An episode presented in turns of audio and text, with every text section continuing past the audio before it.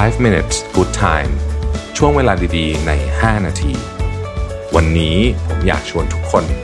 มาสร้างช่วงเวลาดีๆ ใน 5 นาทีด้วยกันครับ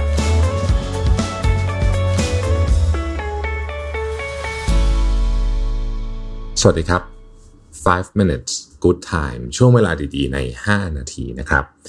วันนี้ผมอยากชวนทุกคนมาสร้างช่วงเวลาดีๆ ใน 5 นาที กับการจัดการความรู้สึกไม่ชอบเพื่อนร่วมงาน หรือรู้สึกไม่ถูกชะตานะครับ เราเคยเป็นไหมครับ เวลาเราไปที่ทำงานเนี่ยหรือว่านั่งในห้องประชุมเนี่ยจะมีเพื่อนร่วมงานบางคนที่จริง ๆ เขาก็ไม่ได้พูดอะไรที่แปลกไปกว่าคนอื่น เนื้อหาก็อาจจะคล้ายๆ กับที่คนอื่นพูด แต่ว่าถ้าเกิดเป็นคนนี้พูดขึ้นมาเมื่อไหร่ปุ๊บเนี่ย เราจะหัวร้อนขึ้นมาทันที จะรู้สึก งุดหงิดนะฮะยังอธิบายไม่ค่อยถูกหาสาเหตุไม่ค่อยถูก เชื่อว่าหลายท่านมีนะครับ ท่านไหนที่ไม่มีก็ถือว่าโชคดีไปนะครับ ความรู้สึกนี้ผมเรียกว่าเป็นความรู้สึกไม่ถูกชะตาแล้วกันนะฮะถ้าคุยโทรศัพท์กับคนนี้ก็จะรู้สึกว่าทำไมคนนี้ถึงพูดจาไม่เข้าหูเราเลยถ้านั่งประชุมด้วยกันก็รู้สึกว่าจังหวะของคนนี้เนี่ยมันช่างเป็นจังหวะนรกพูดผิดเวลาแทรกเราพูดบ้างนะครับ ฟังเราพูดยังไม่จบก็ ก็สวนขึ้นมาอะไรแบบนี้เป็นต้นนะครับ แต่เวลาคนอื่นทำคล้ายๆ กันแบบนี้ โดยเฉพาะคนที่เราชอบเนี่ยเรากลับรู้สึกไม่ได้รู้สึกอะไรนะฮะความรู้สึกนี้เป็นเรื่องที่ผมคิดว่าก็เป็นหนึ่งในธรรมชาติของมนุษย์ อาจจะอธิบายด้วยเหตุผลร้อยเปอร์เซ็นต์ไม่ได้ เพราะว่า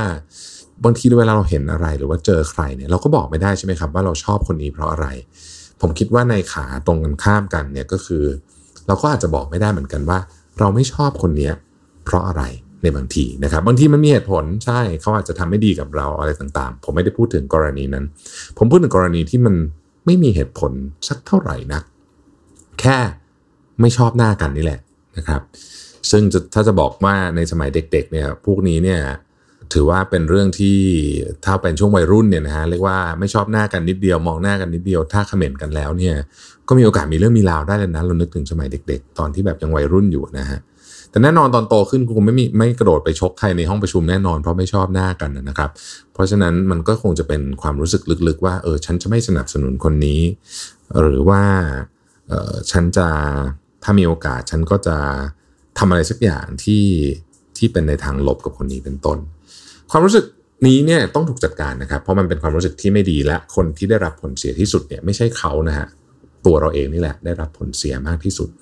ดังนั้นลองคิดจริง ๆ ครับว่าเราไม่ชอบคนนี้เนี่ยเพราะอะไร ผมอยากเสนอวิธีแบบนี้นะ ถ้าอยากจะรู้จริง ๆ นะครับ ลองเอากระดาษมาเขียนดูครับว่าเราไม่ชอบคนนี้เนี่ย สาเหตุที่เราไม่ชอบมีอะไร แล้วมีอะไรไหมในตัวเขาที่เราชอบบ้าง บางครั้งเนี่ยเราอาจจะค้นพบว่าการที่เราไม่ชอบคนนี้เนี่ยเขามีข้อเสีย ที่เป็นข้อเสียของเราเองนะหมายถึงว่าเป็นข้อเสียแบบเดียวกับเรานี่แหละ เช่นเขาจะเป็นคนใจร้อน เราก็เป็นคนใจร้อนเหมือนกัน แต่เราจัดการกับความใจร้อนของเราไม่ได้ เราก็เลยไปโปรเจกต์อันนี้ลงไปในความไม่ชอบคนอื่นนะครับ อันนี้เคยเกิดขึ้นหลายครั้งทีเดียว แล้วบางทีเนี่ย เวลาผมวิเคราะห์เรื่องราวต่างๆ เนี่ย บางครั้งเนี่ยมันเป็นแบบนั้นจริง ๆ นะฮะ เราไม่ได้ไม่ชอบเขานะครับ เราไม่ชอบตัวเองต่างหาก เราเพราะการที่เราไม่ชอบตัวเองนี่แหละ มันก็เลยกลายเป็นว่าเราไปใส่เรื่องนี้ไปใส่เขา เพราะเราปฏิเสธ ความรู้สึกนี้ของตัวเองนั่นเอง มันยากมากที่จะยอมรับได้ว่าเราไม่ชอบตัวเอง เพราะอะไร บางทีมันก็เลยถูกส่งไปที่อีกคนหนึ่งดังนั้นเมื่อเรารู้แบบนี้แล้ว ถ้าเป็นกรณีแบบนี้เนี่ยการจัดการก็ค่อยๆทำความเข้าใจกับจุดนี้ครับว่า มันเป็นทุกคนมีข้อเสียหมด แล้วบังเอิญจุดนี้มันใช้ผมขอใช้คำว่ามันทริกเกอร์เราแล้วกัน มันทริกเกอร์เราปุ๊บเนี่ยมันจะหนัก คือข้อเสียอื่นของคนอื่นเราจะมองไม่ค่อยเห็น แต่ว่าอันเนี้ยมันจะกระโดดขึ้นมาทุกครั้ง เพราะฉะนั้นตั้งสติให้มั่น เวลาคุยกับคนนี้ หรือคนนี้อยู่ในห้องประชุมด้วย ตั้งสติให้มั่น แล้วลองดูครับสังเกตใจตัวเองดูว่ามันเป็นอย่างที่เราคิดไหมคือเขาพอเขามีอาการนี้ปุ๊บเสียงดังขึ้นมาหน่อยปุ๊บเรานี่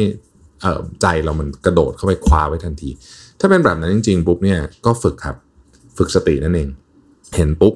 ให้เห็นว่าอาการมันเกิดขึ้น เห็นบ่อยๆ เห็นไออาการนี้มันเกิดขึ้นบ่อยๆ เนี่ย ใจเรามันจะนิ่งขึ้น แล้วเราก็จะสามารถจัดการกับความรู้สึกนี้ได้ดีขึ้น และอย่างที่บอกครับ ผลดีที่สุดไม่ได้ตกกับใครเลย ตกกับตัวเราเองครับ ขอบคุณที่ติดตาม 5 minutes good time นะครับ เราพบกันใหม่วันพรุ่งนี้ สวัสดีครับ 5 minutes good time